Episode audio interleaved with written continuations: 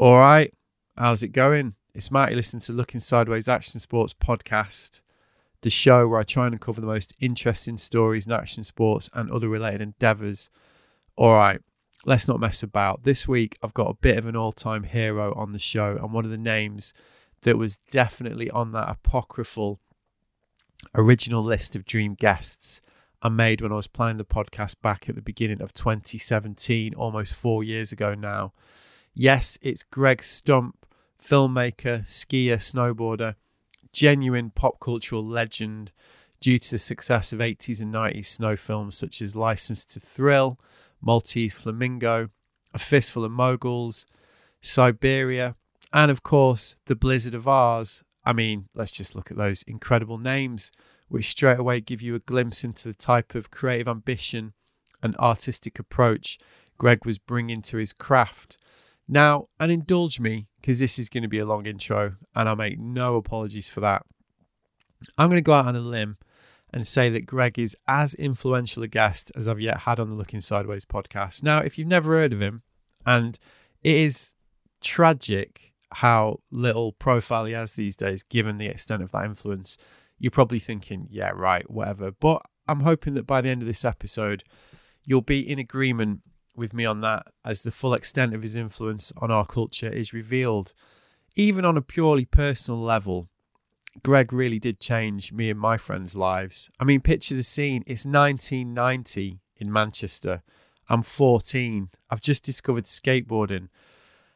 Pretty late, fair enough, but it was 1990. I've met I've met a massive big group of new friends, and I've started joining them on weekly trips up to Rossendale Dry Ski Slope where I originally learned to ski and then snowboard, basically because you just couldn't get snowboards really unless you had cash, which I didn't have.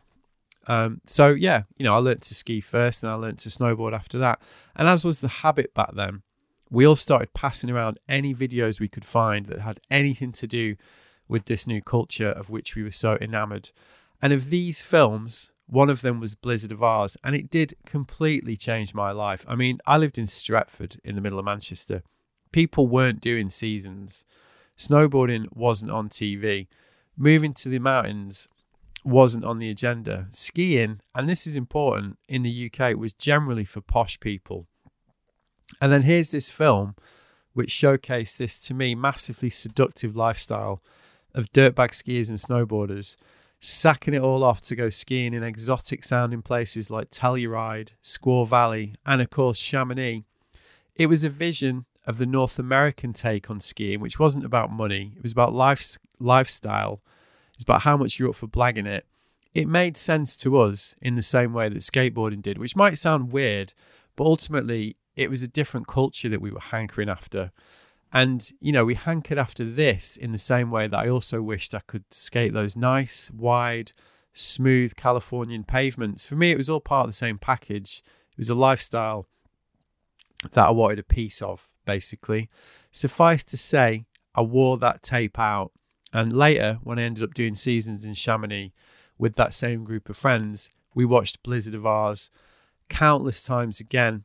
Those films just to make the point clear, had a direct influence on the life that I ended up living. There's a reason why my California trip last year, which was a pilgrimage, and which is basically what the book that I'm doing right now is about, included a stop in Squaw Valley as well as in Encinitas.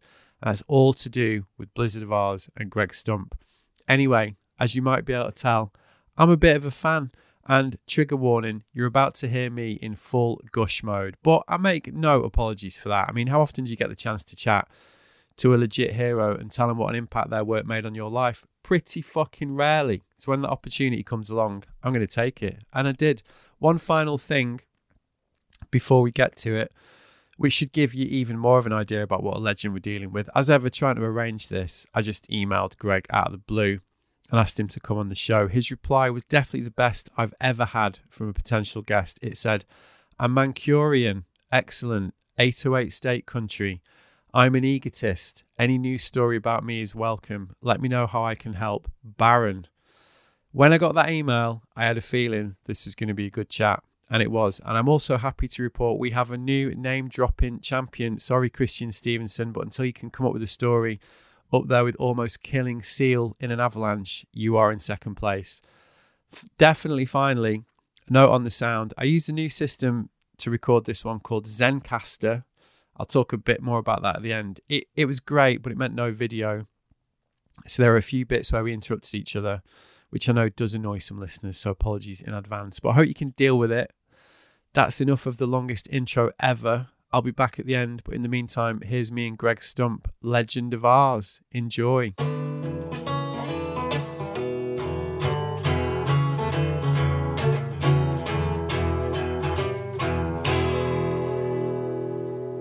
So where are you calling from? Uh, I'm in Brighton in the UK. You went surfing in Brighton today? I did, yeah. It was, uh, well, it wasn't great, but um, Was it yeah, br- brisk. It was pretty chilly. Yeah, well, it's wild. Um, do you surf? Very poorly. yeah, I lived on Maui for quite a while, so I, I did surf, but I mean, yeah, I don't call myself a surfer. I'm a, you know, I'm a, I'm a, a geek. Yeah. So where you, you know where Brighton is, right? So it's it's up the English Channel. So we don't we don't really get any proper ground swell. We just get um, wind swell, really. So if you get a big if you get a big storm in the Atlantic, we get the the wind comes up the channel, creates these like junky wind swell waves. Um, so I was surfing that today, probably fifty mile an hour wind. I'm going to say. what Um, type of dry suit do you use? uh, so I had like a five four winter suit on today with um yeah full I didn't no gloves actually. Don't need gloves at the minute. Um but boots hood um yeah I mean it's a funny scene. It's there's like there's I'm gonna say there's 80 guys in today which you know it's pretty wild really considering how Sunday morning. I guess it's the weekend, huh? yeah exactly. Exactly. So where are you? You in Wyoming is that right Well, I I used to be, but I'm that's where just where my phone is. I'm I'm in Central Oregon. ah okay right whereabouts Uh, it's a little town called Prineville. It's about 45 minutes northeast of Bend. okay and and it's uh, it's actually really beautiful. It's like high desert with water, and it's just this tiny town. And it was actually pretty. It was a pretty uh, pretty destitute place about 15 years ago, and then 10 years ago, these two small uh, tech companies came here. right Yeah, I I always forget the names. Oh yeah, Apple and Facebook. yeah, I might. I think I've heard of them. Yeah. so between the two of them, they've got 2.5 million square feet of data center here. wow. Okay. So it's kind of cool because we bought at the very bottom of the market, and uh, I've got two commercial properties here that we're remodeling, and uh, yeah, can't complain. Yeah. I'm getting older quicker. Right. Uh, and so is that about what a couple of hours from Portland? I'm just trying to place the geography. yeah, it's two and a half hours uh, northwest. Uh, if we dive northwest, so we're southeast of uh, Portland by about two and a half hours.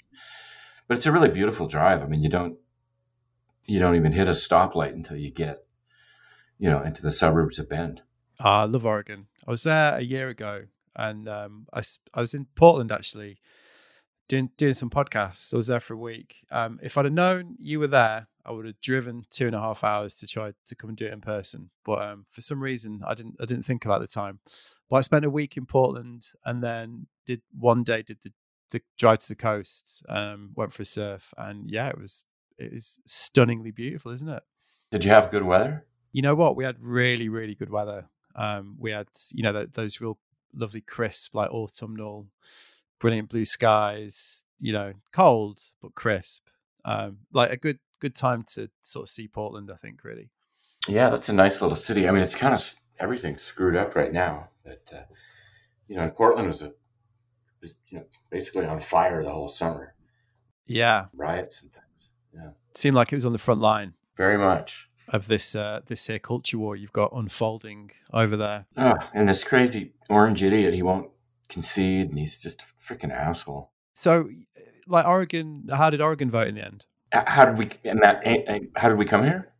How did you vote in Oregon? Like, what was the state? Oh, the state Oregon's yeah, very very liberal. Not not not where I live, but uh, it's pretty redneck out here. Uh, yeah, I always got the impression you had like Portland as the kind of liberal epicenter, and then perhaps as you as you went out from that, um, it perhaps got a little bit started to drift a bit towards the right, maybe. Yeah, for sure. And once you get into the rural, uh, you know, they don't even want to be part of the like Eastern Oregon. They don't even want to be part of the state. They want to form their own state. Uh, ah, what like the kind of militia culture? Yeah, yeah. Not not it's it's not to that here, but uh, you know, there's a lot of ranchers. I mean, they're all really nice, down to earth people, but I don't uh, I don't ever talk politics. Yeah, right. Best avoided. Try not to talk politics anyway, unless I really know the person. that's a good. That's a good approach, definitely. Have you seen um, the documentary Wild Wild Country? Which ah, you should watch it. It's set in um, you know Central Oregon. It's about the cult that was there in the seventies. Oh right. And it's one of those stories now that is is so dated. It's like when you look back at communism or the Berlin Wall or whatever, and you're like, wow, that is pre-retro. When you look back at that, the idea that there was actually, you know, that was going on. This documentary is kind of like that. It's basically an Indian um, guru who shipped his cult out to the Oregon um, wilds and create a commune. Um, and then it's it's it's about like how that played out. It's uh, it's pretty fascinating. Just down the road from me, it's like the next town over. Um, yeah, did you know that uh, uh, Brad Pitt, his parents were in that cult? No way. I didn't know that. Yeah. Wow. He's kept that one quiet. yeah. You've seen Once Upon a Time in Hollywood, right? Yeah, I love that film. I thought it was great. It's great, isn't it? I actually saw it tw- twice in the movie theater. I liked it so much. Yeah, so good, so good. I thought the ending was brilliant as well because I really wondered like how they were gonna obviously handle the whole Manson family element to it, and I just thought it was so well done. I, I, just always find that with his films, though. I just uh, I, I, I enjoy all of them. Yeah, I think he's my favorite. Yeah, my favorite director right now. He just doesn't miss. No, definitely. Well, he's still he's just got that unique um, aesthetic as well, isn't he? You know, everything is like just complete standalone, which is brilliant. He used to uh, he used to be the guy that uh, he ran a video store in like Manhattan Beach, California, before he was famous. That's the story, isn't it? They used to used to binge all the old like you know Italian spaghetti westerns, and that's where he got all the references from. Um, but yeah, Greg, thanks for chatting to me today. This is uh, it's a real privilege to, to speak to you. I mentioned in my email, um, which probably sounded quite funny to you, you know, kid from Manchester talking about the influence all these ski films had on him and his friends. Um, but yeah, like com- completely true story. And and the other thing that really struck me about the email when you replied to me was, and you obviously clocked that I was from Manchester. You mentioned 808 State, which you know, if you're gonna if you're gonna choose one band from that era, it's quite a you know quite considered choice. Is that is that your kind of genre? Well, I got turned on to 808 State through uh, Trevor Horn uh, because I was working. I, I, had become friends with the Horn family, um, with Trevor and his wife and their kids, and uh, and they, you know, because they, I'd been using their music in my pretty early films, uh, Maltese Flamingo, um, then uh, of course Blizzard of Oz which was all that you know Frankie goes to Hollywood and uh, you know act you know propaganda. Um, and then for license to thrill we ended up ended up going to London and uh, remixing all the music that I had chosen. And a lot of it was 808 State and, and Graham uh, I forget his last name but he was one of the main guys. And Graham they were in London at the time so I got to you know, got to meet those guys and hang out with them, and we'd go to the pubs. And, and yeah, so it was it uh, it was really cool. Um, but because I, I, didn't really know anything about the Manchester sound. Well, exactly. That's why it kind of struck me because if you're gonna, you know, obviously, so I, I was I was 14 in 1990, so like you know that was that for me that whole that music was this like my adolescence basically. But 808 State, like I say, 808 State, like I say, definitely more sort of cerebral end of that of that scene. definitely. But I guess it makes sense with the the ZTT connection. So that was one of the questions I was going to ask you, like, because because you know they're synonymous with your films, those soundtracks, particularly the Trevor Horn ZTT connection. So the story is that you basically approached them directly to use the music, right? Yeah. Well, exactly. Well, the true story is that I had, you know, before I got big, I'd used, um, I'd used a little bit of uh, of Act. I used one song from Act uh, in Maltese Flamingo, and I actually didn't have permission, so I started getting, you know, and that that movie started.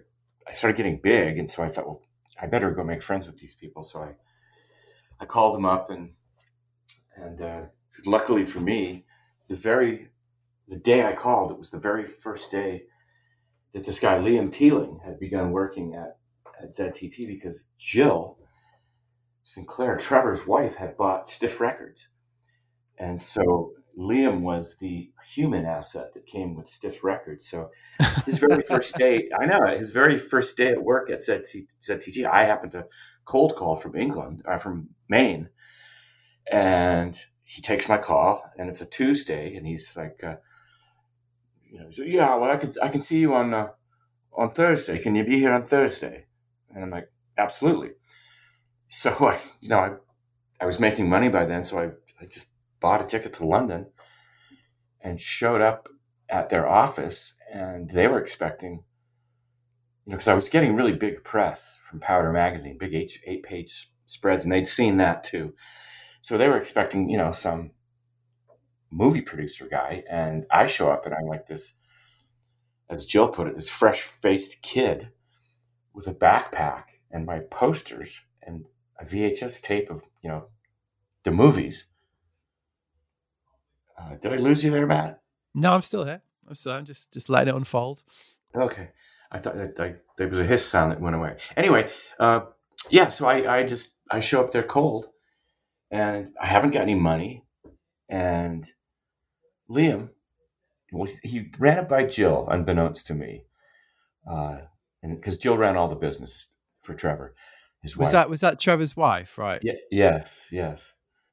Who uh, met a very untimely end. Um, but uh, at that point, you know, she she kind of she okayed it, but I I didn't know that. And Liam comes comes back into the room where he'd left me, and uh, he loads me up with all this music, and he goes, "Stumpy, my boy, you can you can use all our music on one condition, one condition only. Yeah, that the movie's great because otherwise it won't see the light of day." and so I came is... What's that? Well, I was going to say, so this is like before you cut Blizzard of Oz, is it? Yeah, exactly. So then, so when I went back, uh, I had Blizzard of Oz finished, and I said, "Well, here it is," and they're like, "Oh, nice." And and the, and the really great thing uh, was that record sales in England or in America rather, from act propaganda and and uh, was just act and propaganda at that point, and, and some of the Frankie stuff, but in particular act and propaganda because they were completely unknown in the states. You know, if they it was, you know, MTV was going, but if you weren't on MTV and you didn't get radio airplay, it was there's no way anybody would find out about you. Um, at that time. So their record sales started ticking up in the states. So they were seeing, you know, a direct cash payback for letting me use their music. So it was kind of a match made in heaven. Heaven, and we, you know, we continued on working together. And I mean, I was getting, you know, DAT tapes of uh, Seal's first album before. You know, I knew one of the engineers, and he, I was just getting, you know, I was getting early, early mixes of Seal's first album that I used in Groove Requiem. It's funny to this day, you know, if I happen to talk to Seal, which is rare these days, but, uh, you know, back, when we were hanging out a lot, because he used to come up to Whistler. Yeah, yeah. So once that's where we really spent a lot of time together was up there before he met Heidi and had kids and stuff. So he was single and I to help him find his houses and get him his chefs. And we'd go snowboarding together. But I, I kept telling him, you know, like I said, Seal, you know, I've got these, I've got these mixes, these acoustic mixes of crazy. Goes, oh yeah, no, they're on they're on my acoustic album, and I'm like, no, they're not, not these. And he was oh yeah, they are. And I'm like, okay, yeah, you know, you can only argue with Seal so much, and it's that's useless. brilliant. Do you know that he was he was the first guy on the cover of a European snowboarding magazine called Onboard? Don't know if you know that title, but um, yeah, I do. Cecile was on the first cover, randomly enough. I wonder if he knows that. I don't know if he knows that he was also on the cover of Ski magazine here, and he was the first snowboarder to be on the cover of Ski magazine. And, so there you uh go. So there's two absolute kind of firsts, really, because mm. that's so funny. Well, he told me after Groove Requiem came out, and that was sort of it was before I knew him. But he was just starting to snowboard, and he was living in Los Angeles, and he'd go to the snowboard shops, and these people kept coming up to him going, "Hey, man, I love your stuff in Greg Stump's new movie," and he's like, "Oh yeah, yeah, thank you." And so many people kept coming up to him that he finally calls his manager. He goes, "What bloody ski movie are we in?" and the manager's like, "Oh, it's just this tiny little thing. It's one of Trevor's friends. It's no big deal." He goes, "Well, I think it is a big deal because everybody keeps coming up to me when I go to Mammoth, and it's just nonstop. Groove Requiem, Groove Requiem, love you, Greg Stump, Greg Stump. So that's finally he's, he sought me out. He was playing in Vancouver, and he called me. Right. And uh, you know, of course, I was just thrilled, and we went down to the show, and and you know, got to go backstage and everything, got to meet him, and and then he then he came up to Whistler the next day, and we started snowboarding together, and it was a really fun, really fun time. You know, I got to spend a lot of one-on-one time with him. It was it was great. Almost, I almost killed him a couple times. Uh, oh yeah, what riding? One, yeah, one in particular. Oh God, it was this really wet, wet, big, deep, you know, powder day. Probably two, two or three feet of, of big, wet, avalanchy snow. And I say to Henry, "You want to you want to go for a hike?" And he's like, "Yeah, yeah, yeah." And so the ski patrol, they let Henry and I go up because it's me and Seal, and they're like, "You got you got an eye on him, right?" And I'm like, "Yeah, yeah, yeah." so we hike all the way up the top of Whistler this up this cat track, and uh, you know by the time he gets up there, he's he's pretty beat. You know, he's a big boy and he's got hard boots. And anyway, there's nobody up there. It's, you know, if it, I get to the top of this one bowl and I I slide into it and I hear this big thunk, and I'm like, fuck, this baby's gonna go, and we're gonna they'll never find us till tomorrow.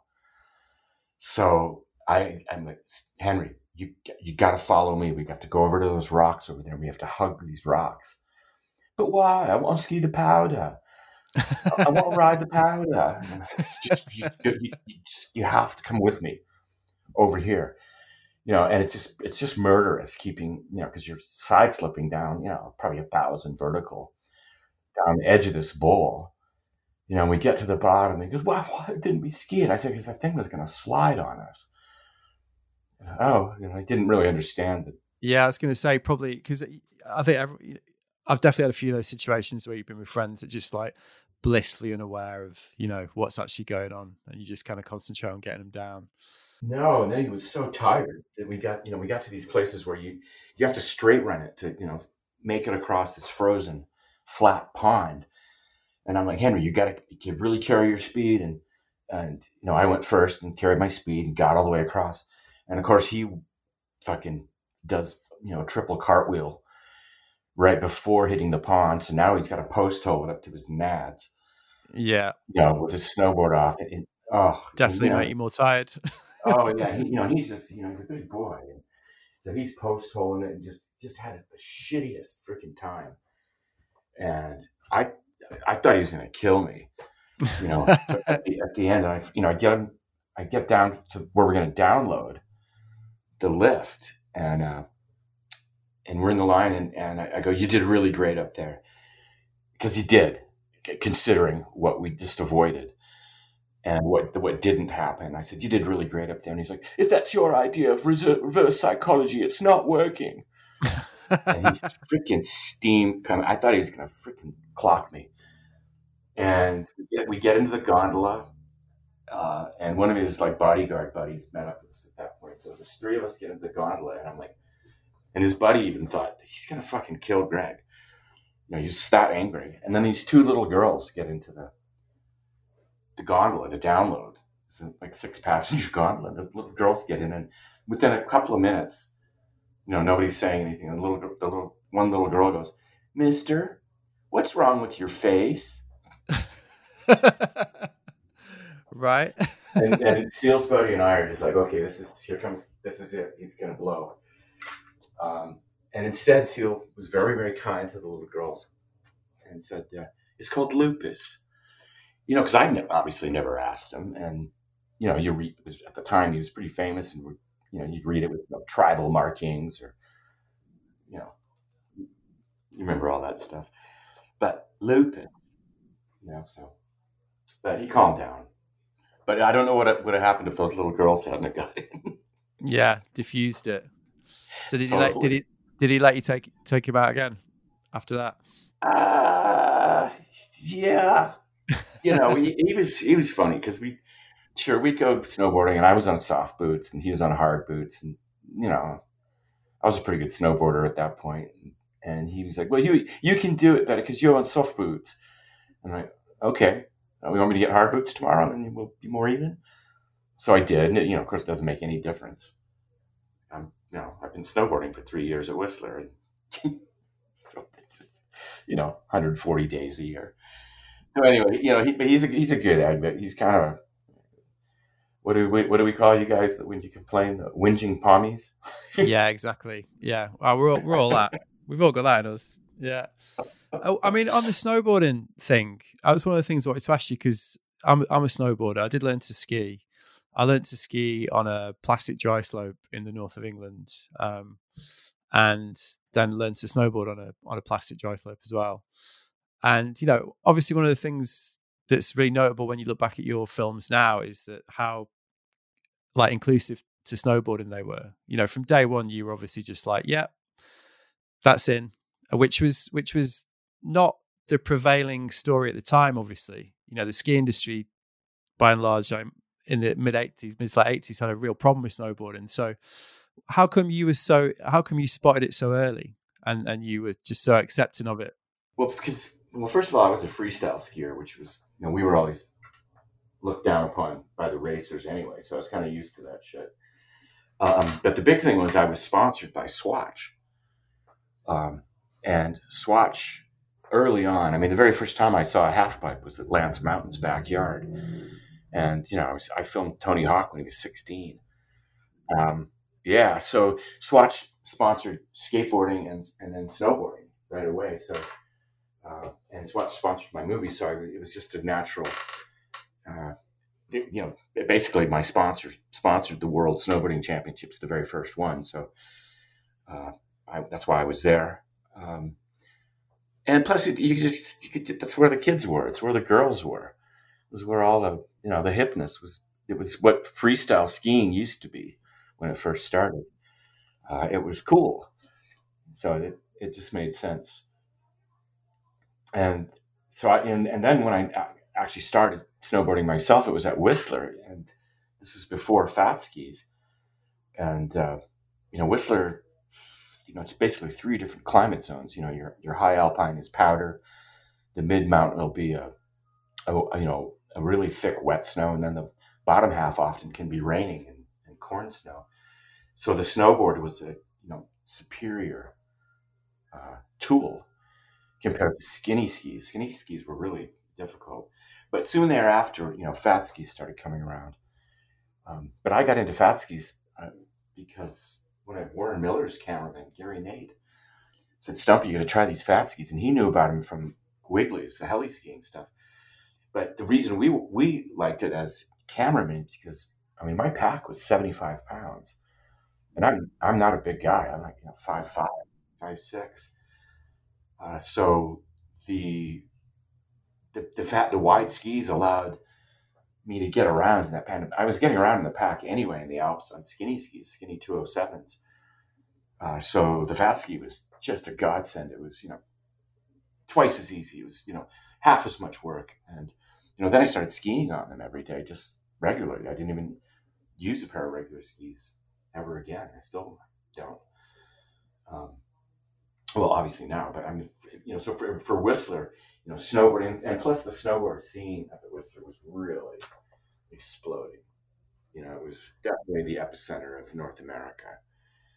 Um, you know, and then we had the, you know the great summer camps up there, and um, and you know, so I and I knew Craig Kelly, you know, early on. Yeah, you filmed Craig, didn't you? Yeah, quite a bit, and we we did a we did that movie. I don't know if you've seen Siberia. Yeah, yeah. I mean, a long time ago. That's the thing. A lot of your, you know, you're probably across it, but a lot of your films aren't. you know, most things you can see on YouTube, but I couldn't really find it. I was trying to watch it. I'll give you a promo code so you can go in and digitally download it. Oh, that'd be brilliant. Yeah, I'd love to see that again. It's been years, but yeah, I mean, Craig, you know, to, what what privilege to be able to to film someone like that in the prime. Oh, it was great, and uh, you know, I what a tragedy. I I know. I mean, I know exactly where I was when I got the phone call. Yeah, I remember where I was. Incalculable loss. Yeah, no, and I, I we we got we were good friends. Um, we didn't see each other a lot, but when we did, it was you know it's one of those friends that you just pick right up where you left off. but yeah, I was on Maui, just driving across the island on Maui, and my agent in LA called me and said, "Did you hear about the avalanche in BC?" And I went, "No." I go, he goes, "Yeah, twelve people dead." And I go, "Anybody we know?" And he's like, "Yeah." I'm like, "Who?" It was Craig. I'm like, "Oh fuck me." Yeah. I actually drove back to my studio and I put on Siberia. I just shut the door, turned off the lights, and put on Siberia and cried for about a day. yeah, I mean, it didn't it didn't seem real, did it? You know, I've I've every, I mean, I, I didn't know him obviously. You know, for me, he was just you know one of these mythical figures really through through the culture that you know, and and obviously, as we know, his place was particularly mythical, especially in snowboarding. Um, but even even at that remove, it it felt it didn't feel real. It was just like God, not him you know, like for, just seemed just seemed like such a huge loss, basically. He was no dummy either. He was a very very smart guy. Like he was a physics major, and every time I went anywhere with him, he always had his nose buried in a book. He's always reading. Very cerebral. Uh, just uh, you know, he just you know, he's like Schmidt. He's, he's just real. There's no pretense. There's no you know, they, I'm sure he has an ego because you know he knew how good he was, but he, he didn't. He never flaunted it, or, or he was a very humble guy. Really liked him. Yeah, yeah. So you mentioned your background as a skier, you know, clearly, but you know, before before the filmmaking, obviously you were a, you were a talented free skier and freestyle skier, sorry, as you mentioned, and you shot with Warren Miller, right? Was that was that the case? Like that was that your kind of into filmmaking? Yeah, I did one sequence in one film for Warren Miller, but I I had done a major movie and star. I was one of the three stars of Vagabond Skiers, which was Dick Barrymore's last movie, and that was made in nineteen. Great, he's a great hero of yours, right? Yeah, very much. And uh, but I mean, I scammed my way into the Warren Miller movie because I knew I was going to try to make a ski movie that year. So I thought, well, what better way to promote myself than to get into a Warren Miller movie? I, I, know I did, and, and actually in the in Ski Bum, the Warren Miller story, because once once I started getting big, and he realized what I had done, that I tricked him. He when they released that Ski Time uh, film from whatever it was, 82, 83, when they released that on VHS, Warren went back in the studio and re-recorded my name. So I went from Greg Stump, freestyle champion, to uh, Greg Stottlemyre, uh, avocado farmer from Yucca. That's hilarious, right? Yeah, so he, he, he never forgot. He, he, denied it when I interviewed him. He denied doing it, and I, I didn't want to push it. But, That's well, so good, though. There's something brilliant about that, isn't there? Like you know, to actually take the time to do that is is so bloody minded. Well, they got they got tricked hook, line, and sinker. Yeah. So that was calculated. So you were like, right, I'm gonna mm-hmm. I'm gonna need some promo, so I might as well get in the biggest film. Yeah. Yeah, and, and, and after skiing for Barrymore, you know, there was it was easy. You know, I had I had sponsors, so it didn't cost them anything. And I just wormed my way into a shoot. Right, but you had the you had the wider goal, which was to make your own film at this point. Oh yeah, no, I I, I was already starting it, and I, I knew when they that they would be coming out right when I released my first movie.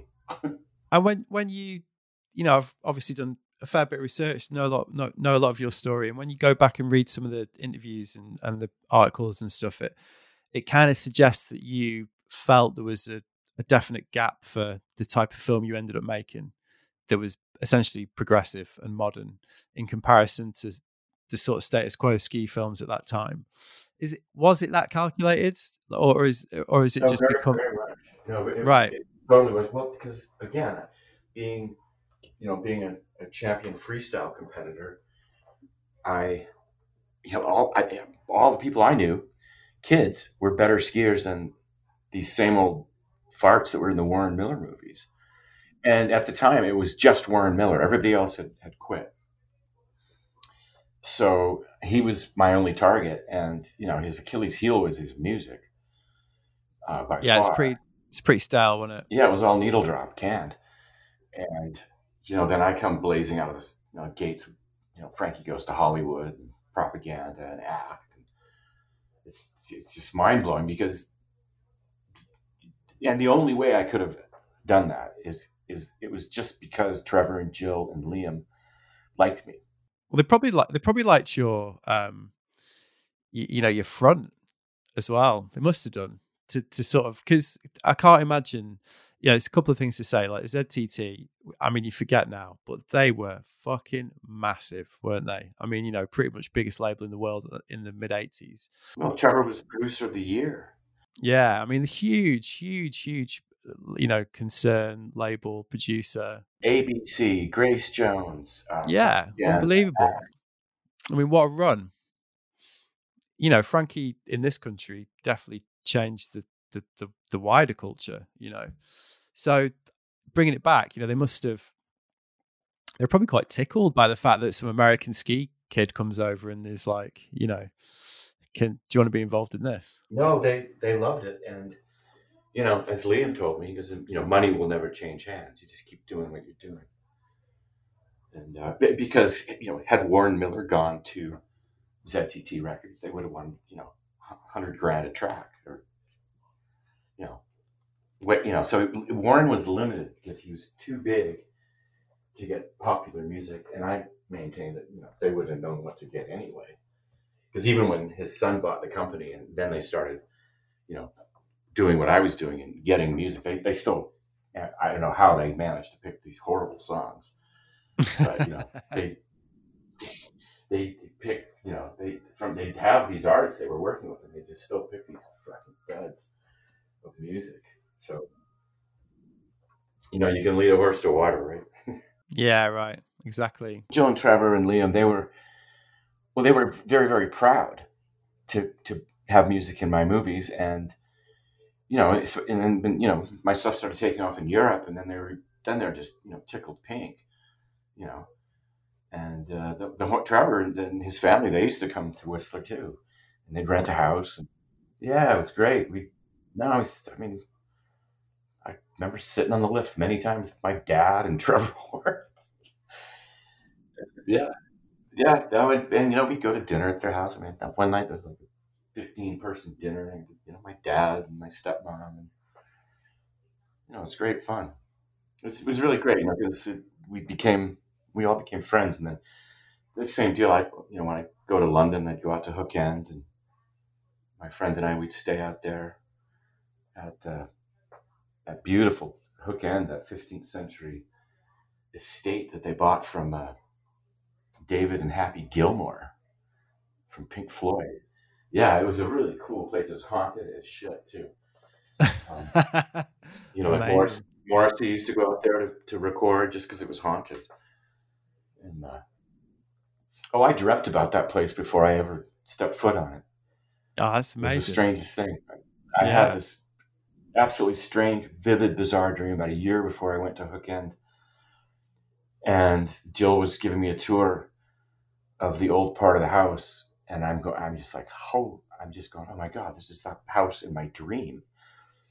And I said to her, I go, Jill, if there's a pendant, if there's a round stone pendant out the side of this front door, I'm going to freak out. And she well, there is. there is. Come look. And I'm like, okay. And ironically, that's where she was uh, shot. I don't know if you know what happened to her, but no, I don't know the story. Yeah, her son was target practicing with an air rifle, and she somehow he didn't. I don't know. Didn't see her something, but she got hit right in the aorta.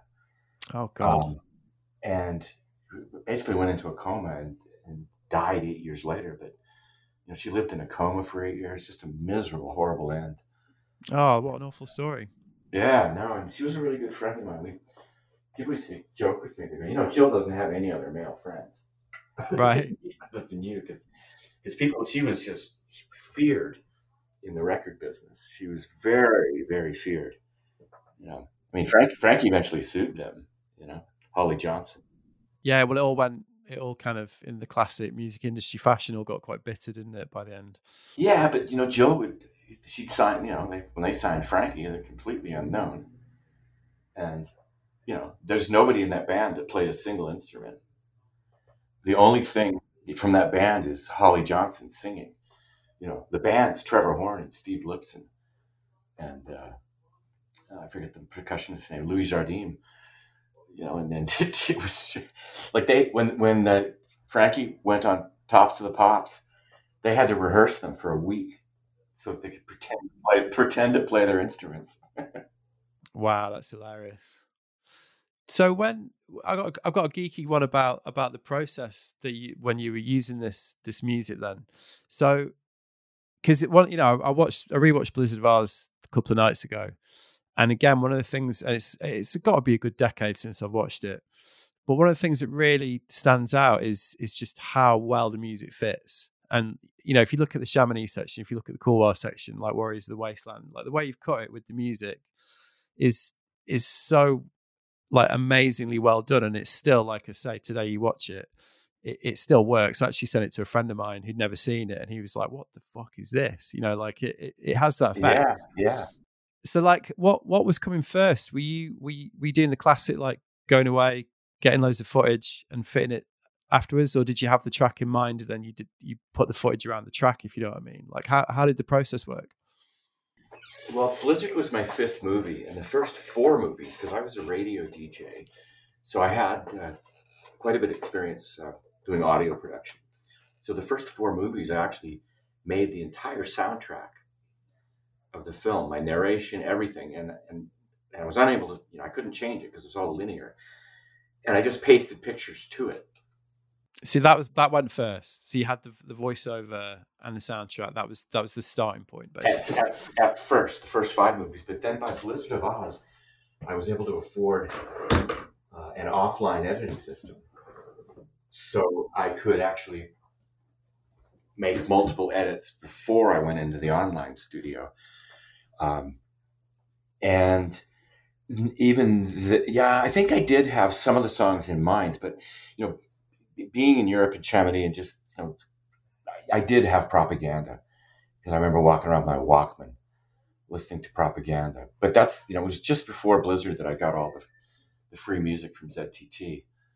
And so I, I did have, you know, I had a lot of the music picked out. I didn't necessarily know what sequence I was going to use, but, you know, I did, I did, I did know that, you know, once the movie got to Europe, uh, that you know that European ZTT sound. Uh, you know, it's just it was perfect you know, because again, people here in the states they hadn't heard of any of that music and they didn't really know, it was so cutting edge uh, that it gave you know it gave the movie. I mean, it really, really helped drive that movie, uh, the music for sure. Oh, completely. Yeah, I mean, you you say you say the film and you think the soundtrack definitely. And the other thing that that really leaps out as well, what rewatching Blizzard is the narrative. I mean, it's got a narrative, it's got a story, and again, the story stands up. And even now, thirty years later, it's still really rare. You know, like most ski, snowboard, surf, skate films, you can think of a few that have got a, a narrative that works. but mostly it's trick poured. Mostly it's just bang, bang, bang, trick, trick, trick. And you know, Blizzard like has a coherent narrative. It still completely stands up. Like I guess it's a similar question. Like, was that something that evolved through the filming, or again, did you have did you have that plan in mind from the beginning? Yeah, and I'd I'd seen a windsurf movie because I was heavily into windsurfing, and I'd I'd go to Maui and and there was a windsurf movie called uh, The Impact Zone by a guy named uh, Jonathan Weston, and he had the athletes talking, and I thought, oh boy, there it is. That's what I'm going to do next. You know, I'm going to have. I'm gonna, so I was basically imitating a, a windsurf movie that I'd seen, where you know the athletes were you know interviewed very much like I did in Blizzard. Uh, so you know I, that was a, there was a format that I I was imitating, um, and that was uh, that was this windsurf movie. Uh, so yeah, I was definitely I was definitely on to making the uh, the skiers talk, um, and and actually I was so embarrassed of the narration in Blizzard Oz because it got so big so quickly. You know, when you listen to my French French pronunciations, I mean, I just couloir, you know, I just butcher stuff. Well, we, one one of our one of our catchphrases when we lived in Chamonix was was Murray Ball at the at the top of the Aiguille, Chamonix, whatever it is he says. Um like that was that was literally we I did a lot of seasons in Chamonix and that was our that was our catchphrase you know like and the other the other thing that's hilarious now is Grands Montets being untracked four days after a storm. I mean these 10, 10 minutes these days. But uh but yeah but it's it's brilliant though like the the the, the voiceover and is what makes it you know there's a lot of real sound like you know when we're you hear the ice axe you know when you we're going through the little tunnel at the top of the aiguille uh, and then, you know, and even you know Scott Schmidt. We, I mean, he had a we had a tape deck on him. yeah. right. Yeah, we had you know we had a, he had he had a tape deck on a little cassette player, and so you know hearing the athletes, but I was so embarrassed in that narration because I thought, you know, who the fuck am I telling everybody? I, I just I thought it was too braggadocio, you know, too much bragging. It was too so that's why there was no there's no narration in License to Thrill, which is the follow. Really, that's so that's so interesting. Can we can can we dig into that a little bit? Like, so why why did you feel it was it was too um you know use the word braggadocio, but what, what where was that feeling coming from? Because you felt that it was disrespectful to everybody that already knew about Chamonix, like all the people or the the, the, the existing extreme scene. Yeah, kind of that, and I I just was so uh, sure in my narration, you know, these guys are the best. Scott Schmidt, Mike Hattrup, Glenn you know, and, and Scott maybe was, but even then, you know, there's there's a, there's a lot of good. It just felt like I was bragging about something I wasn't an expert in, and so, and, and I really started feeling strange when I would read stuff in ski magazines that I made up. it, wasn't true. and then this bullshit that I was spewing suddenly becomes fact. And I'm just like, okay, this is, you, you got to cool your jets here. This is not right. That's when you know you're at the cutting edge of the zeitgeist there, though. You're like, even, yeah, even, even the bullshit is, uh, is sticking. no, you know, yeah, yeah. I mean, stuff that I made up in the, it was in the narration I started reading in, in you know Powder magazine and the, the ski magazines. I'm like, this is this is screwed up. I I became embarrassed of my narration, especially because the movie got so big so quickly. I mean, we were on the Today Show four months after Blizzard came out. It just was meteoric. Um, so I thought, well, you know, and but it, it was kind of a blessing in disguise because it forced me to really go with because the skiers told the story in License to Thrill. You know, I don't narrate it; they they do, and I really liked that. And I kind of went crazy with Doctor Strangelove because I was finally in a relationship with a hot chick and probably smoking way too much weed, and I screwed up that movie. But then I took then I moved to Whistler, and I took a I took three years off, and it was the first time in six years that I took some time off and wasn't making a ski movie every year because you know people are always like, "Whoa, it must be so great! You get to ski all the time." I was like, "No, I don't. I'm on skis, but I'm not skiing. I'm carrying a 75 pound pack, and you know, changing cans of film in a black bag with my bare hands on freezing cold pig iron." Um, yeah, it's not gla- it's not glamorous at all. It's not glamorous. No, I'm, I'm, glad I did it because you know, and plus we brought we, we hauled around you know, way more advanced camera gear than Warren Miller or anybody. The Europeans were using it, like uh, Apocalypse Snow people. They were using good cameras, but Warren Miller, they were just using. I mean, their most elaborate camera was an Arri S, which is a little hundred foot load. You know, it's a great little camera, but you know, I, I had an Arri SR, you know, the 12 to 240 lens, power zoom. Um, you know, it had, you know, my real time was was you know, it had a side card that was crystal synced. It was real, real time. So my my real time was was real, and you know, it was a much more cinematic uh, look that I was getting. But it was because I was lugging all that shit around, you know. And it, you know, I eventually blew my back out years later from camera gear from carrying that stuff. But back to being at Whistler. So moving to Whistler, you know, I bought a condo really cheap, right at the base the old the old old Whistler base area before it was developed. And I mean, I could walk to the lifts. I just skied up, uh, you know, 140 days a year for two, three years, and then then I, I got the itch to make a movie again. I, and I made Groove Requiem in the Key of Ski with Seal, and then that blows up huge. Um, but you know, I I soon realized that somebody was going to die in front of my lens I kept going this direction and I just wasn't willing. I didn't want to be, I, I couldn't have lived with myself, you know. I, am good friends with Steve, Steve Winter and I interviewed him about, you know, Shane McConkey. And I mean, this was about a year and a half later and he still broke into tears, you know. Yeah, I'm sure. Yeah, well, then the weird thing about that, he, he, have you seen Legend of Oz? Uh, yes, yes, I have. Yeah, brilliant. Love the Re- Leni Riefenstahl stuff at the beginning as well. Like, it's so great to sort of contextualize all that. Yeah, thank you. I like like that. Well, when you, I, I, I'll get you this promo code because download the Blizzard of Oz 30th anniversary edit because I took out the stuff that had been bothering me. Namely, oh, really? Cookie the Swede was is gone. Cookie's uh, gone. No Cookie's way. gone. No, Cookie's gone.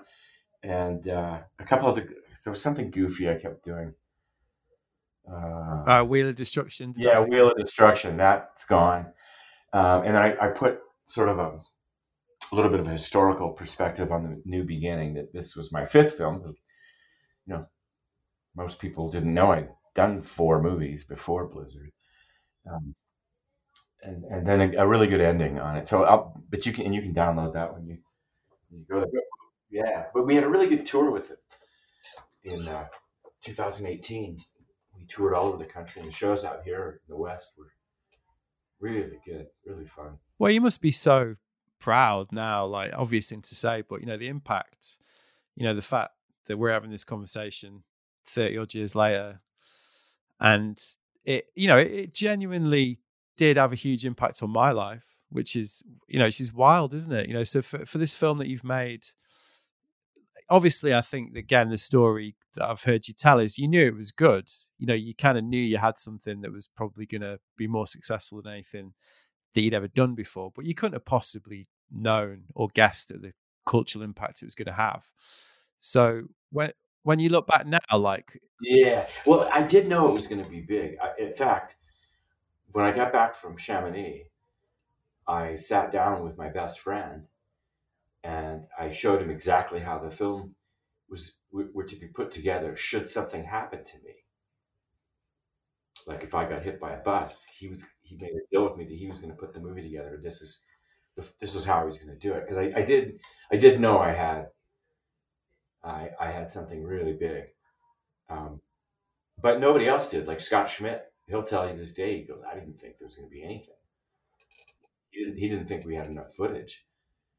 Um, and we didn't. But I that's that's classic athlete though, isn't it? no, never got enough footage. Yeah, well, and, and you know Scott, he he had not filmed with me before because my movies pre Blizzard were pretty goofy, and you know it was all bump skiing and it was bump skiing. And he was Warren Miller guy, right? Yes, yeah, but uh, you know, I mean, he'll tell you today that that movie did more for his career than all the Warren Miller movies combined. So how you know how do you feel about that now? That impact when you when you look back. Um, it's great. You know, I mean, it's fabulous. I think I'm the only one of that whole crew. It's not a millionaire. Everybody else, like Glenn and Scott, they made they had made out like they they're both very wealthy guys now. Um, and you know, I made made money off it, and it still sells today. But I mean, I I packed the, I put you know, I I signed the DVDs, put them in the bag, go down to the post office. but uh, no, it's great, and and it led to so many things. I mean, I ended up getting a really good agent in Hollywood. I started doing, uh, you know, commercial work, which was, you know, which was awesome. It was really lucrative, and I mean, I ended up. I, I directed a Super Bowl commercial for Disney in 2001. Wow, there you go. Yeah, and so you know, I, I ended up having a really good commercial career. Um, but mostly, you know, it, it it got me to a place where, I mean, I haven't had a regular job, you know, since I worked at the radio station when I was, you know, 20 years old. So, because you know, I started making, you know, making movies when I was 23, and then once Blizzard came out, it was, you know, and you're you're kind of, all that, or at least in my case, I, I was sort of the last guy to know that something it was really big. Um, you know, because I was on to the next thing. Yeah, sure. You were like you were already like forgetting about it and, and moving on. Yeah, and I and I didn't like the narration. I didn't think it was that that great. It's not, it's not my favorite movie that I've made. Yeah, I've heard you say that before. Groove Requiem and P-Tex Lies and Duct Tape and Siberia. Fistful of Moguls, even Fistful of Moguls is, is pretty good. And that's you know because Glenn and I split up after License to Throw. We just couldn't stand each other. Well, there's that story pre Blizzard as well, where it sounds, and again, I'm interested in, in how true this one is. Like that you didn't actually, you know, he was a late addition to the lineup for Blizzard, right? Oh yeah, I didn't want him on my. I didn't want him in Europe on my watch. You know, I was very conscious of not being the ugly American um, when I traveled in Europe, and that's not just from the ski movies, but I I did a semester at uh, King Alfred's College in Winchester, and uh, my father was uh, very involved in. Uh, well, his dissertation for his PhD was on the censorship of the British stage, so he was very uh, in with the sort of elite acting crowd. I mean, he went to Laurence Olivier's 80th birthday party, and uh, you know, he, he he had a lot of a lot of friends in the in the British stage scene. So uh, I would, you know, I, I, was in a couple college touring productions in England. So I'd spent a lot of time in London, Winchester.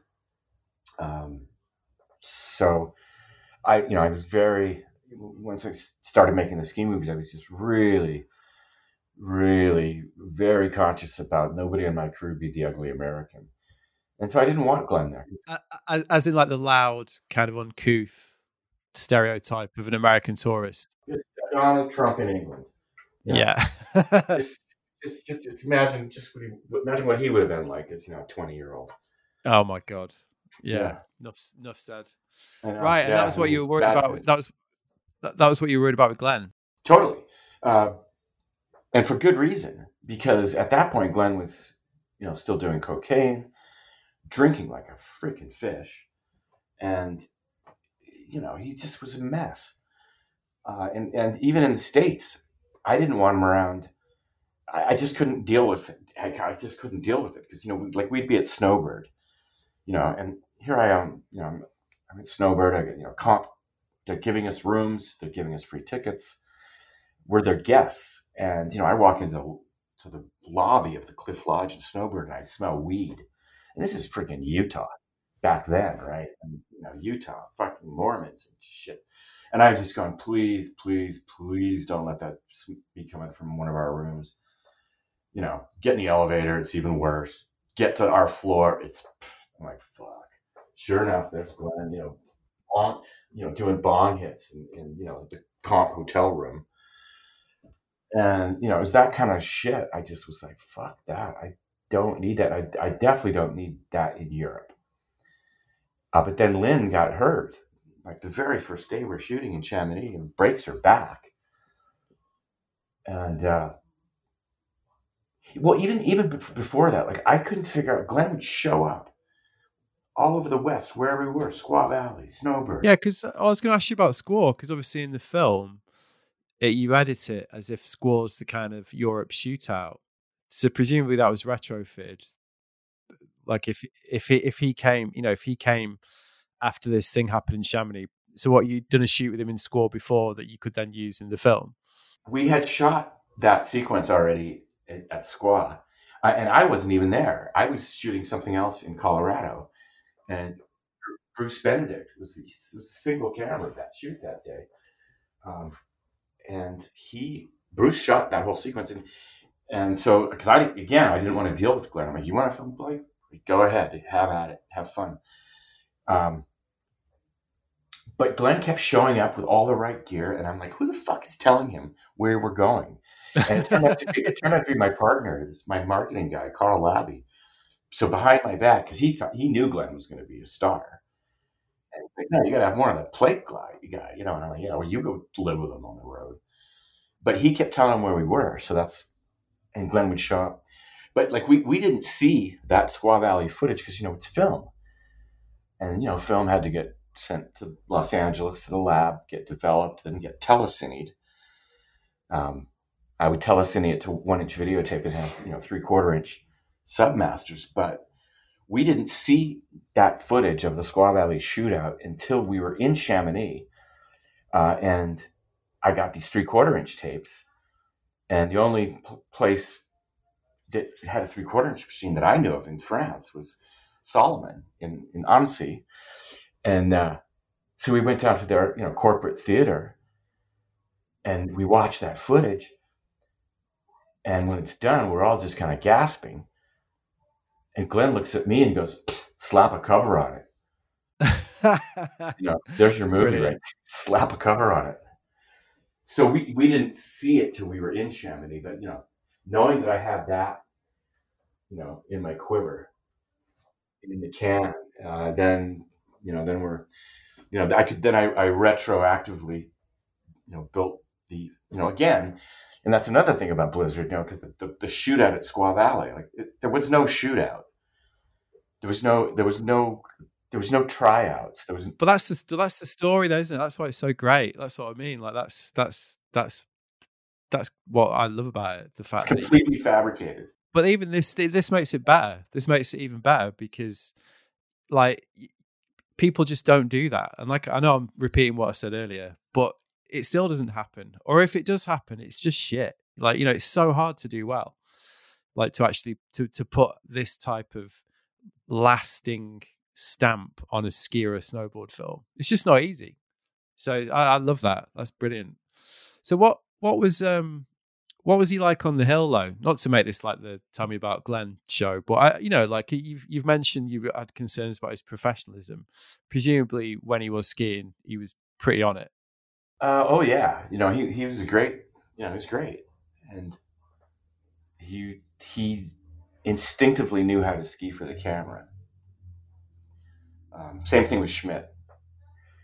Um, pretty well, you know, all my skiers were because not not with Glenn, but with my other skiers. Early on, I was shooting a video uh, the first couple of years, so it was a great learning curve because that you know we could watch it all at that night. But no, Glenn, you know, Glenn had a feel for the camera. He's you know he's a natural showman. He's uh,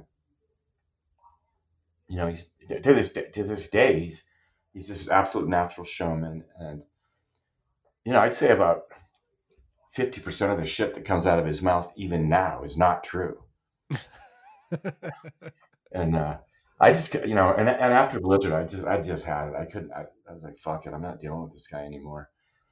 Even after Blizzard, you know, and uh, it was funny. We were at this. Uh, we did a screening of the Blizzard 30th at Squaw Valley uh, in 2018 in the spring, and it was a big, you know, panel Q and A thing. And uh, it was me and Glenn, Mike, Scott, and Lynn Wyland, And I just couldn't believe it. Glenn starts actually taking credit for, you know, Seal and helping launch Seal's career. And this is like that was four years after we had we hadn't even spoken in four years. And I'm just sitting there, I'm just sitting there looking at him going, I cannot believe you're taking ownership of this. And then at one point he said something, you know, Bruce Benedict, who shot all Greg's movies. And I, and I just blurted out, but right in front of in front of everyone, I'm like, what the fuck did you just say? I said, well, you, you shot, you, you, you, directed the photography. I go, Glenn, there were two cameramen, and you weren't one of them. You know, it's like, don't, how, how could you say Bruce shot all my movies? Oh, okay. You know, it's like, he just blurts shit out. It's not true. He's like Trump. He's totally like Trump. Pathological. Just, yeah. You know, I mean, he, you know, he's, thankfully he doesn't drink anymore, so he's not, you know, mean and doesn't, you know, fall asleep on your floor and pee his pants. Glenn actually let at the Maltese Flamingo premiere. He came to my condo in Maine uh, and fell passed out on the floor with these bright yellow bad boy club pants on, bright yellowy orange, and he pissed himself. And, and the next morning, there's this huge urine stain, orange urine stain, but it was in the shape of like a crotch, like zippers and buttons and that's hilarious. You, oh, it was hilarious. Yeah, let me tell you. my brand new Berber carpet in my condo gets urinated on by Mr. Plake. oh, he, you know, he'd be, I think he threw up out the window of the car at that premiere. I'm just like, God, fuck this. I can't handle it. There is a great story though uh, from that that same shoot, Glenn. Um, he's he's some for some reason he's gone up to up up the coast with like a, with some of my friends in you know in a, rent a car or something, and they, they get pulled over. And Glenn's you know just of course smoking pot and in the car, and the, you know the state he smells the weed. And I, I guess Glenn was driving. I don't know what the deal was. And anyway, he gets Glenn out of the car, and he says, he says, "Give me one good reason why I shouldn't arrest you right now." And Glenn goes, I'll give you three. and he says, because uh, I'm stuck here from California, I have no money. Um, I'll never, I, I'll, I'll, I won't be able to post bail. I won't be able to uh, get a lawyer, and I'll just sit in that cell and rot. And the guy goes, I don't know why I'm doing this. Get it, get it, get out of here. Let him go. unheard of. yeah, right. Said the right thing at the right time. Yeah, and you know he's got his mohawk probably up. I don't know. Yeah, I mean, he, he, he, the stories, the stories about that area. Sounds like he was getting in quite a lot of trouble. A lot of this. I mean, he couldn't go back to the states, could he? Basically, after no, the, he had a felony drug charge. Yeah, after the after the Chamonix shoot, right? He had to stay, didn't he? Yeah, well, he yeah he, he just even you know he, well, he went to Chamonix. We did our did our thing, and I said, Glenn, you got to get back for that court date. And he goes, I'm not going. Fuck them. I'm not going. I'm like, Glenn, this is, this is like, this is your life here. You're making a, this is really a bad decision. He goes, I'm not, I'm not going. So I gave him all the cash I had, which is like, you know, 400 bucks maybe. And he stayed there. And then, you know, after Blizzard breaks, the Today Show wants him, which is, you know, he doesn't get much bigger than that in, in for you know media in the states, and we you know so then we have to get him into the states. So I call his father, and his father's like, "Screw that kid. I don't I don't care if he rots. I'm not helping him because we needed five grand to hire a lawyer, and the father wouldn't wouldn't help at all, which was ironic because within a year the father had become his agent. And then I had to deal with him, and the guy's trying to get more money out of me. And he's like, Jesus. Is this the same guy that wouldn't help? Because I spent five grand on a lawyer that got it so Glenn could arrive at JFK in New York, not get arrested, do the Today Show, and then go to California to face his charges. Um, and he did. He did time. Yeah. Yeah. Because he had a possession charge, right? That was the thing. Oh, it was yeah. It was more than possession. It was he was on his way to trade a shoebox full of cocaine and mushrooms for a new BMW. Oh, well, there you go. I'll do it. Yeah. and he saw Sean Palmer on the side of the road with the flat tires. He pulled over to help Sean. And then, you know, of course, the cops see these two. They pull over and look in Glenn's car and like, well, you know, what's in the shoebox? Yeah, there you go. Um, so you know, earlier I was asking you about when you were talking about the the voiceover and how you were, you know, a bit embarrassed about it, and I I kind of said, was it because you felt like you were overclaiming given the heritage that existed? You know, because because obviously Blizzard in particular, but also the movement that we're talking about is kind of credited with like the whole extreme, you know, thing going like in the newer sense of the world. I mean, not as an extreme skiing sense, becoming like mainstream. But obviously, there was a culture of of extreme skiing and extreme mountain culture in existence in France, um, with you know a lot of, a lot of pioneers, a lot of forebears. Did did you did you worry about like how that how it might go down the the film? Yeah, well, that, was that, that was one of the big things that I was embarrassed about the narration because here I am claiming these guys are the best you know, and meanwhile, you got, you know, Patrick, uh, what's his freaking name is dead, and then, uh, you know, Bruno Gouvy. Yeah, like the absolute, like absolute legends, especially that part of the world. Like, you know, the people that like pioneered all those routes, all those descents. Like, I mean, because when you look at Blizzard, we, we're not skiing anything crazy compared to what those guys were doing. Yeah. Like, real extreme skiers, you know, and so that's, that was a, a really big thing. Like, and, and I remember when Blizzard first came out, there was a backlash in Chamonix uh, well, like the Americans sort of doing the Valley Blanche and kind of claiming it's like super extreme kind of thing. Yeah, we're, you know, just who who are we? Who am I to bring these people over there and claim they're you know they're the best, we're the best? But it's so, but that's well, it's so interesting, though, isn't it? Because essentially you packaged it in a particular way that in, that meant, you know, it, it, I don't think it's exaggerating to say that like that telling the story in that way has led to the landscape we've got today you know in terms of like the new meaning of extreme and and the culture that we have now. You know like it's almost like those films were the first thing to to to achieve that crossover success and convey this you know you, obviously you had like view obviously had like view to kill james bond as a huge thing as well but you know what i'm saying? Like it, it, it definitely changed the narrative the wider narrative. Oh absolutely and and it launched extreme you know skiing in in the states but even but even that's not true because there was these guys out at you know squaw schmidt and and those guys they you know they were skiing this crazy steep stuff you know b- before i came along.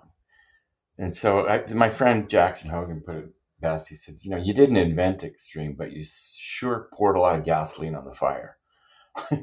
Well it's like it's it's culture and pop culture, isn't it? Do you know what I mean? Like it's it's like it's a classic case of of a pop cultural moment changing, like influencing the old culture, like in our little world, and that's the power of it. That's why it's that's why it's so, you know, influential. Yeah, and that, and it's true.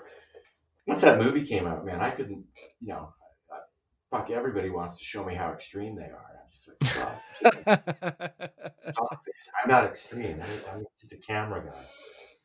You know, I'm a bump skier. I'm not an extreme skier. That's funny. Yeah. Oh, fuck. You know, somebody takes me for a snowmobile ride and they want to, they just, they just want to kill me. Hold tight, Greg. I did that once. I'm like, no, no, not going to do that again. I'm not Mr. Extreme. I don't need to go 110 miles an hour in a Hummer through the desert. slow down. Let me out, actually.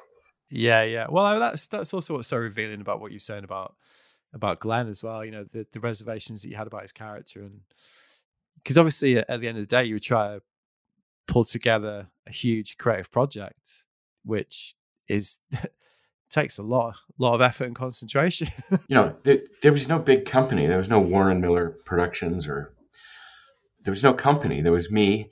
There was Bruce Benedict was the other cameraman, and then I had a, a business marketing guy, Carl Labby. So it was just three of us. And as far as the production, I mean, Bruce and I shot the movie. I did all the editing, all found all the music, did the narration, wrote the narration, recorded it, and you know, it was. Yeah, well, it's a lot. That's a lot of work. I mean, let's. that's. Yeah, yeah, it was. But you know, I'm, I'm in my twenties. Yeah. You know, it was gung ho. So. yeah, yeah. So where'd you find Murray, Murray Ball? Schmidt knew him.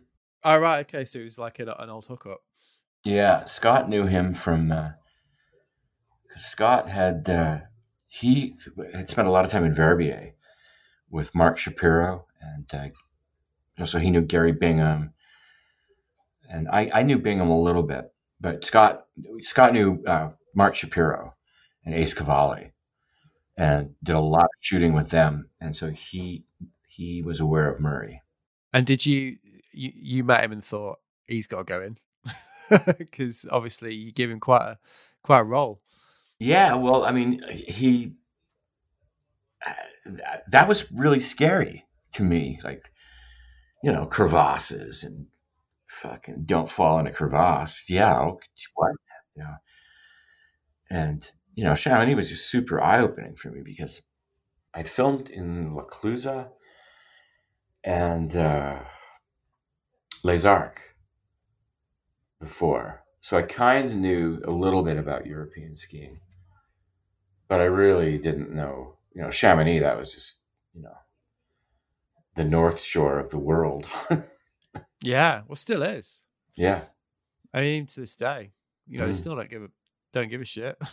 it's like, yeah, go and do what you want.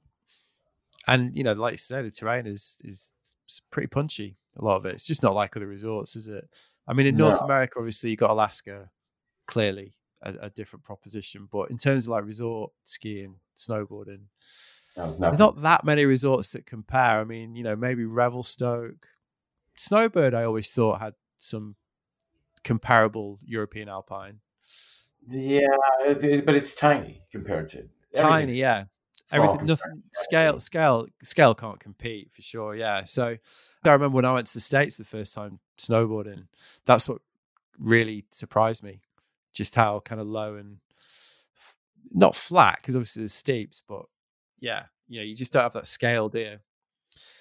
First place I well, well, this is this is hilarious. Now that I've said that, well, first place I rode in the states was Vermont, so so definitely not Chamonix. Mm-mm. But it was rad though. I look, you know, it's great. It's great to go in because I, I I was you know, for us in the UK, I was lucky enough to sort of as soon as we went to snow, that's where we went, French Alps, because you know, for us it's like eight hour drive or something. So, um, yeah, it's the right passage that you do. But yeah, it was always I, another thing that you know, Telluride, Squaw, they were like ex- really exotic to us. You know, when we watched those films of yours, we were always like, you know, that's where we wanted to go because that was it seemed. Yeah, then you get there and it's like this really isn't that big. exactly. Yeah, it's pretty yeah. flat. well, when I lived at Whistler, uh, I would tell, I, I, tell people at Whistler, I go, you know, you could put, you could put ten Jackson holes into Whistler Blackcomb, and you could put ten Whistler Blackcombs into Chamonix. Yeah, fair, definitely. You know? And they're like, no way. I go, yeah, way. This is not that big. You want to see big? Go to Sham. Right. So Murray, you you felt because you so bringing it back to what we're talking about is yeah comfort zone scenario. Let's get the guide. Let's get the guy that's going to help us. Um, and it just oh we didn't we didn't even know how to put harnesses on, or Schmidt did, but like the rest of us didn't. Right. that's funny. Yeah. Yeah, we, we used to run a I used to run a snowboarding magazine, and one article we always used to talk about was trying to find Murray Ball see what he was doing these days. When was the last time you spoke to him? Where I, you know, I think, I, I think I, I, I, don't know if I talked to him on the phone or I, I might have seen him in Chamonix, but he wasn't that he wasn't that nice to me because he, he said you ruined my life. because again, obviously.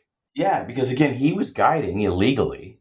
He wasn't part of the French French guide Of course. thing. Of course. So he's in there, you know, he's he's guiding illegally, and then, then this huge this movie gets huge, and he's suddenly Yeah. this high profile Chamonix guide that isn't even one of the French, you know. No, I don't forget what the union's called. ESF. you know, yeah, the ESF. They're not. They're not going to like that. No, they didn't like it. And see, he told me, "But you ruined my life over here." That's funny. To go No high. Mm. So what are you working on now, Greg? Well, I'm doing a radio show. I'll send you a link to it. Um, Great. I'm back into radio, and then my girlfriend and I are renovating a house slash commercial property, and then I've got this building downtown that I'm turning into a my new studio. So I'm kind of more. I mean, the funny thing with the ski movies is I've I've made way more money um, flipping houses. Yeah, I'm not surprised to hear that. I, well, I started doing it right away. You know, as soon as I made any ski movie money, I, you know, I, I bought something. You know, I had. I mean, I haven't rented since I was. I mean, I lived in Vail for a summer. That was the last time I rented anything.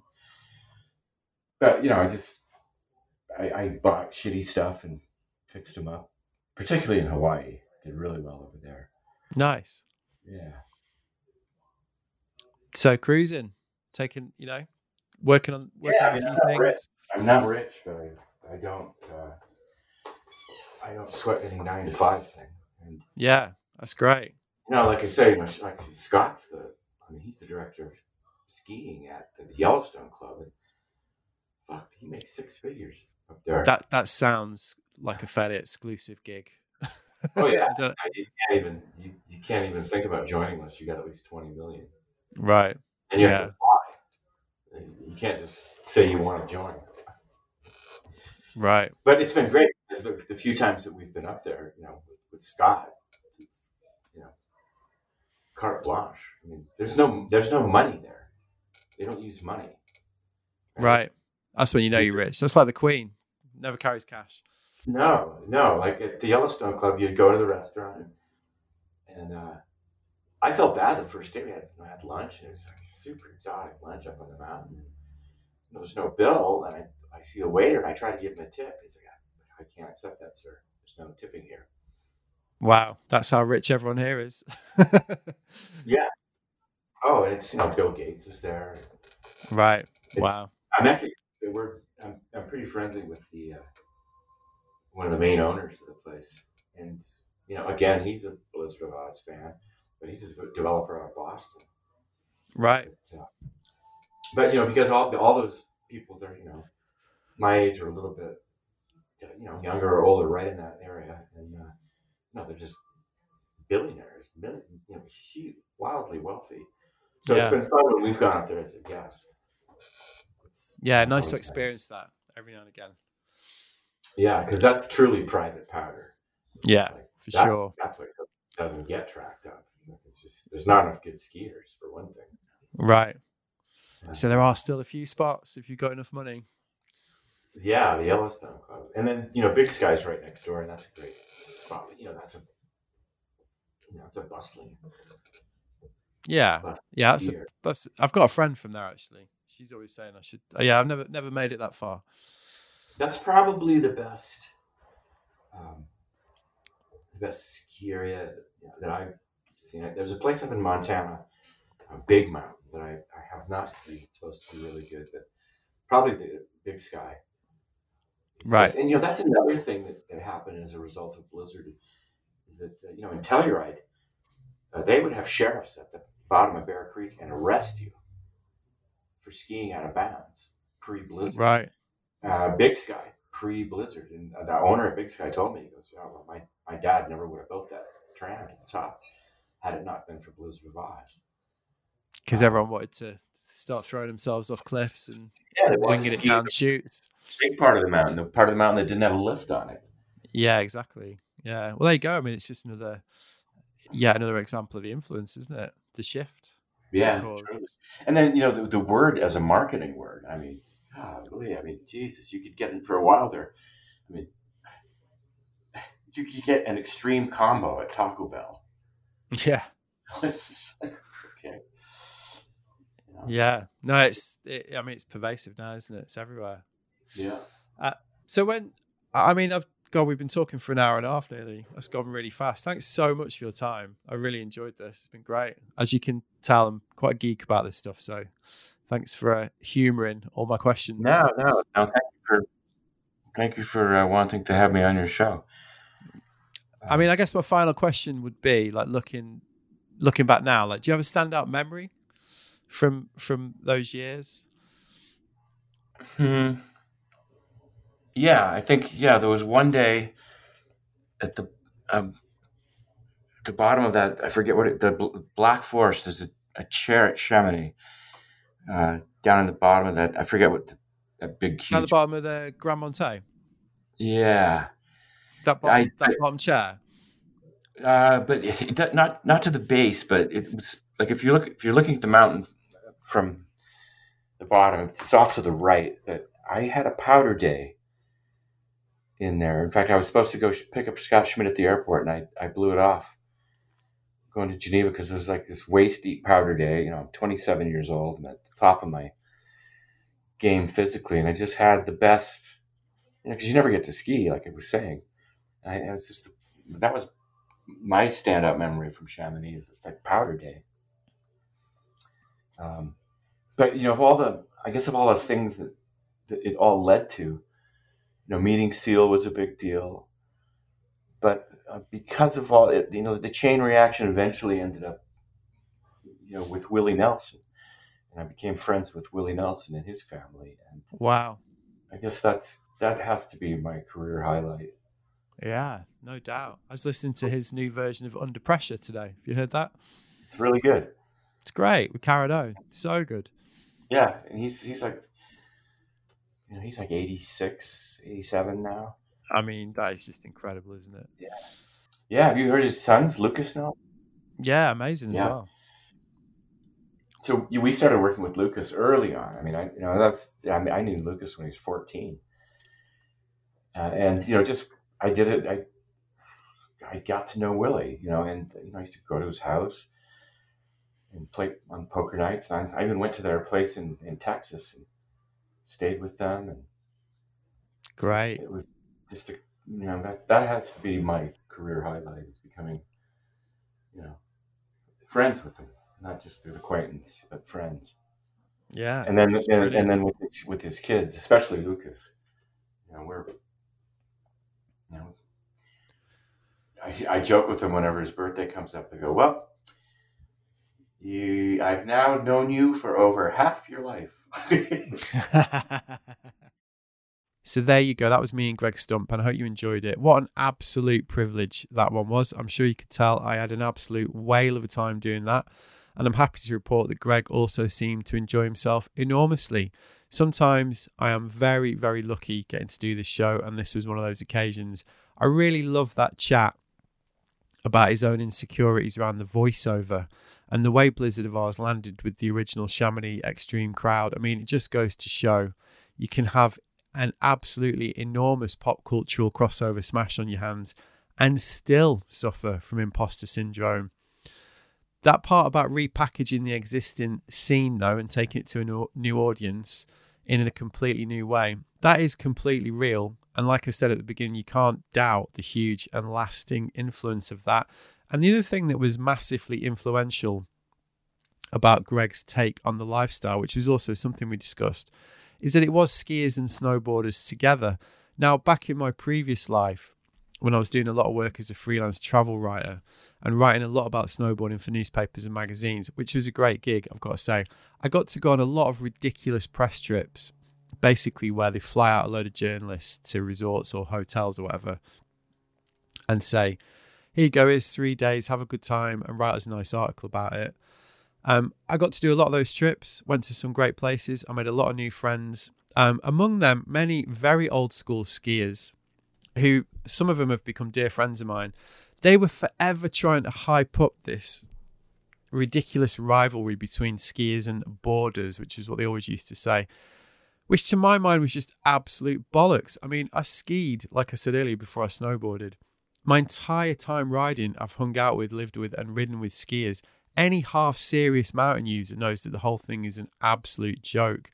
And I personally think Greg had a huge amount to do with that crucial and early detente by the way he just accepted snowboarding, threw it in early. Anyway, if you haven't seen the Blizzard of Oz, head on over to Greg's website, www.blizzardsnowstore.com, and rectify that immediately. There are some clips up on YouTube, but really you need to see it all. And also just, you know, support somebody who's had such an influence by spending some money. I know we're not used to it these days, but I think I think in this case it's probably worth it. All right. Been meaning to get all that stuff off my chest for years, as you can probably tell. Anyway, like I mentioned at the beginning, I used a piece of software called Zencastr for this one. I mean, without getting too techy, remote recording podcasts is a hassle. You do rely on guests having a decent mic or a decent internet connection. You've probably been able to tell over the last few months there's been some issues of fluctuating quality in some of the recordings that I've done. I've done some where people have recorded their side of the conversation on their phone, which has kind of worked. I've sent mics to people. And that actually is how this came about because one of the guests I get asked to interview fairly frequently is Rachel Atherton. And earlier this summer, I did end up interviewing Rachel and I sent her a mic, I sent her a USB mic so she could record her side of the conversation. And we had this really great conversation. It was an hour and a half long, really in depth, really quite emotional at points.